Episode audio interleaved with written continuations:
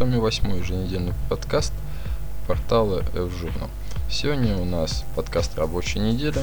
Мы, как всегда, обсуждаем 5 новостей, которые были на той неделе и показались нам самыми важными э, для, для нас и для наших читателей. А первой новостью э, это будет запуск в Киеве бесплатной сети Wi-Fi с помощью частной компании. Естественно, это очень хорошая новость, потому что э, в Киеве, в принципе, э, мало мест, где можно воспользоваться Wi-Fi. Как мы убедились буквально недели две с половиной назад. Есть, да, места, но, к сожалению, они запаролены. В основном это бары или какие-то кафешки, заведения. По в пресс-релизе компании указано, что для того, чтобы покрыть Киев э, бесплатной Wi-Fi сетью, э, потребуется порядка тысячи э, точек доступа. А, но уже первая партия запущена в районе цирка. Скоро, по словам компании, скоро появятся аналогичные сети в ряде центральных районов Киева. И общие затраты на застройку сети будет приблизительно равняться 350 тысячам долларов. Ну, в принципе, если говорить так, то средняя цена роутера, она 35, ну, 40 долларов. Умножаем на 1000, ну да, как раз получается 350 плюс, ну, минус закупочная еще цена и плюс работы. Естественно, надо будет э, протянуть оптику или заключить какие-то договора с другими компаниями для предоставления вот этим точкам доступа интернета. Возможно, даже цена, думаю, больше.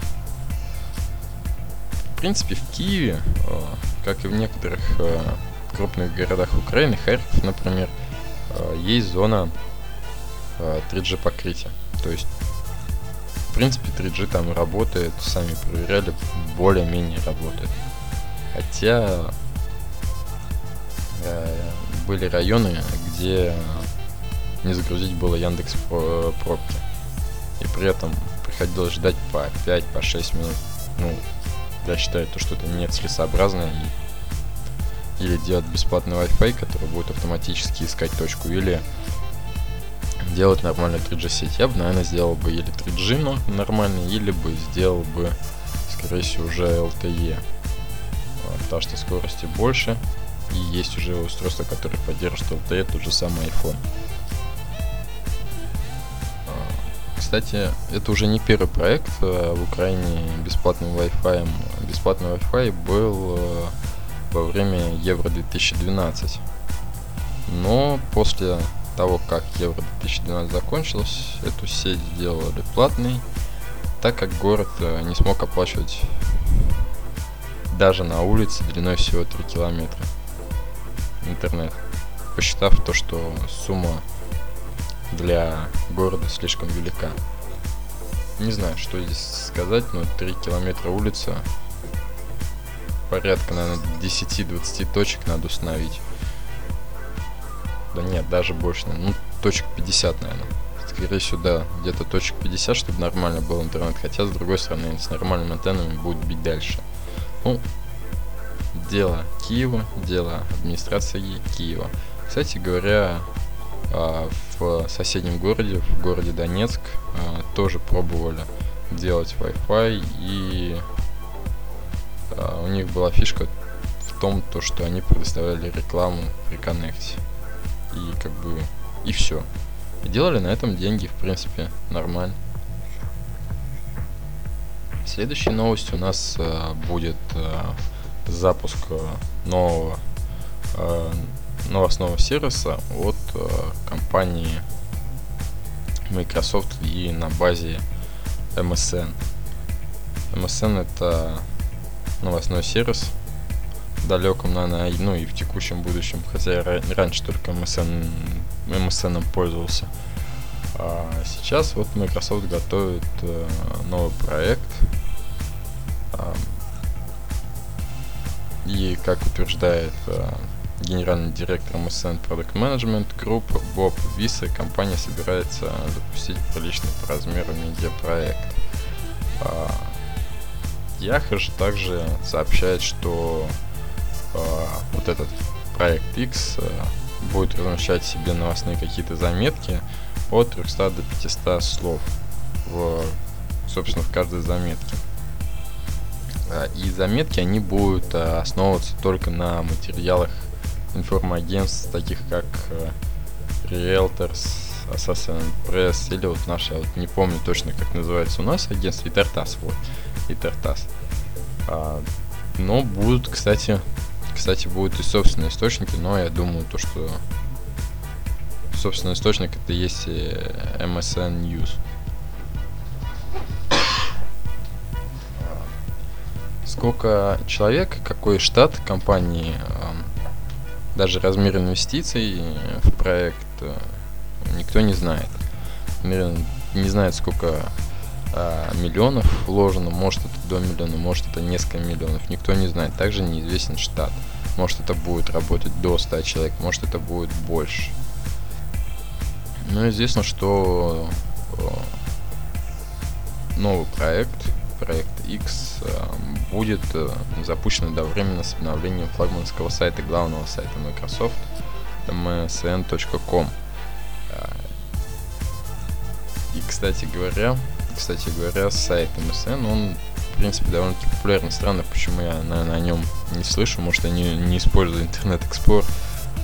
Но, во всяком случае, в, в рейтингах сайта MSN является одним из довольно-таки лидеров, наверное, просмотров интернет-ресурсов по всему миру. И посещаемость, я сейчас смотрю, около 480 человек в месяц. Но, в принципе, да, если говорить то, что данная страница открывается сразу после установки Windows, и в Explorer он сразу показывается, ну, как домашняя страница, то почему мне 480 миллионов человек посмотрели, скачали там Firefox, Chrome, еще что-нибудь, и все, и, собственно, забросили это MSN. С другой стороны, да, я видел людей, которые читают, но как-то так открыли, пролистали и закрыли. Наверное, как новости ВКонтакте просто.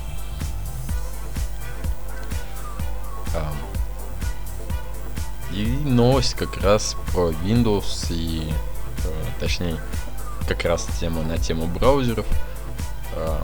Автор статей на Lifehacker предложил э, скачать Firefox Windows не запуская интернет Explorer, хотя, ну, я, например, вот когда устанавливался новый Windows, мне приходилось запускать сначала Internet Explorer и, и скачивать. В действительности все очень просто. Все просто до безумия, до безумия, до простоты легко, извините. Первый способ это скачать исполняемый файл с FTP сервера ftp 2.2 слэша ftpmozilla.org в папке public или а, использовать другой это способ, это терминальный, скачать а, сам исполняемый файл с, а, через командную строку cmd. Но это, наверное, для таких, для настоящих извращенцев, просто для таких ух, которые хоть и линуксоиды, но используют Windows или хотят отказаться от линуксоидами, э, используя э, Windows. Ну, кому, каждому свое, и в принципе думаю, что может быть кому-то это даже пригодится. Мне, например, когда-то командная строка Windows даже, ну, в принципе, помогла. Я считаю то, что это полезные навыки, которые я получил за то время работы как раз в технической поддержке компании одной питерской большой. А, отходя немного в сторону от а, операционных систем, а, мы плавно переходим а, к социальным сетям. И буквально на той неделе а, один из а, читателей, один из пользователей а, социальной сети Facebook обнаружил, что Э, счетчик лайков, установленный на сторонних страницах, оказался зависим от упоминания ссылок на этих на эти страницы в личной переписке пользователей. То есть, грубо говоря, что если пользователь отправляет друг другу личные сообщения э, со ссылкой на страницу, например, на мою страницу, то счетчик на странице, где установлен, э, собственно, сам счетчик, э, количество лайков на этой странице увеличивается. И самое что обидное, что аналогичное поведение наблюдается при публикации ссылки в хронике друга. Причем в этом случае прибавляется сразу два лайка. Тем самым можно просто вот ввести в заблуждение и друзей, и читателей, там, подписчиков, не знаю, я как бы особо фейсбуком не пользуюсь. Пока, пока как-то так. А, конечно, Facebook отреагировал на эту новость и сказал, что э, это не личная информация и никакая личная информация об отправителе или получателе сообщений по, со ссылкой нигде не публикуется, их аккаунты считаться автоматически лайкнувшими упомянутую страницу. То есть, ну, это по, по умолчанию страница лайкается. Это плохо. Это очень плохо и а, кстати, ответил разработчик, разработчики ответили, что а, эту багу этот недочет э, будет устранен в ближайшее там время. Не знаю, может быть да, может быть нет, не знаю. Посмотрим. Увидим это, я думаю, в э, ближайшем будущем. И как раз насчет Фейсбука Марк Цукерберг э, был в Москве буквально на той неделе, встречался с Дмитрием Медведевым, вел, вел, собственно, лекции на, извините, Skype. Мне уже сейчас пишет буквально Skype, что а, в принципе пишет, что нужно записать онлайн. Давайте сейчас запишем. Мы будем сейчас как раз пробовать записать онлайн, буквально через минут 20. А, тестировать систему, которую мы подготовили для радио. В принципе, я думаю, уже в следующий прямой эфир вот ну, процентов на 90 будет э, в прямом эфире. Ну, соответственно, да, будет вести запись, но будет вот этот прямой эфир. Это, я думаю, большое будет достижение э, нашего портала, нашей газеты. Так вот, возвращаясь э, к Фейсбуку, в принципе, э, бытует несколько мыслей, почему э, Марк Цукерберг приехал в Россию. Основная версия это было э, кража мозгов, потому что российские программисты, они ценятся, они очень ценятся за рубежом, хорошие инженеры. Они придумывают что-то новое, они делают все качественно. Да, деньги, конечно, придется им платить, но в принципе по сравнению со своими местными или с индейцами, россияне это довольно-таки что-то среднее по оплате труда. Индия, она берет мало, а вот работают за, за, за рубежом, да, они э, собирают довольно-таки большие деньги за, за свою работу. Там порядка час работы программиста стоит порядка 150-200 долларов. Что, ну, по российским меркам это, в принципе, несоизмеримо. У нас средний программист, ну, такой среднего класса получает порядка ну, 50, от 50 тысяч. Там в зависимости дальше какая квалификация и ну, в принципе до 100, до 150 можно ну, получать. Так вот, Марк Цукерберг еще мог появиться по, причине того, что российский рынок неизведан.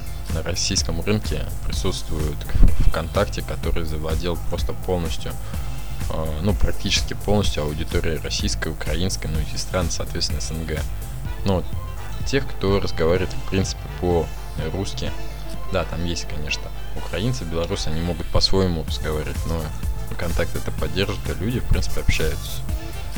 Наверное, Марк хотел узнать, ну, узнать почему и как и какую стратегию э, делать на, ну, в России, в, в российских реалиях бизнеса. А, бытует еще одно мнение, то что он просто приехал пообщаться, узнать что да как в России, поговорить с Медведевым, сказать, прочитать лекцию в МГУ студентам. Довольно-таки интересная лекция со слов наших коллег, с друзей. А, всем понравилось. Довольно-таки Марк открыто а, говорил со всеми и рассказывал интересно. На этом мы тоже узнаем, к сожалению, только, наверное, в следующих выпусках, когда вот будет вот онлайн-трансляция, будет несколько человек в эфире. Пока вот у нас не получалось до сегодня, ну, наверное, до сегодня впервые, ну, вот сегодня вот впервые у нас получилось завести многопоточную запись. Даже не запись, а прием сигнала. Искали софт, искали возможности, как лучше записать, потому что нет возможности у нас записываться в одном помещении так как мы разбросаны, ну, или по всему городу, или по, вообще по разным городам. Плюс некоторые люди не могут просто подъезжать, потому что они работают или выполняют какие-то свои дела. Кто-то с семьей, кто-то еще. А здесь вот 20 минут уделить нам времени удаленно, ну, это круто. На сегодня у нас все новости. У нас будут, соответственно, новые выпуски. Следующий выпуск будет в среду мы будем говорить на свободные темы. Буквально, наверное, выпуск будет длиться час, может даже чуть побольше. Будем разговаривать уже а, о журнале, о том, как он сейчас развивается, о здоровье. Скорее всего, мы, мы будем говорить о здоровье, о качалке, о том, как не заболеть вот в холодное время года. Но чисто это будет подкаст, наверное, который не направлен ни на что. Это просто, ну, житейские какие-то моменты, что-то вот будет обсуждаться такое. То есть на уровне человеческого взаимоотношения. Ну, на сегодня у нас все. Я с вами прощаюсь. С вами был Пащенко Илья. Всего доброго, до свидания. До новых встреч.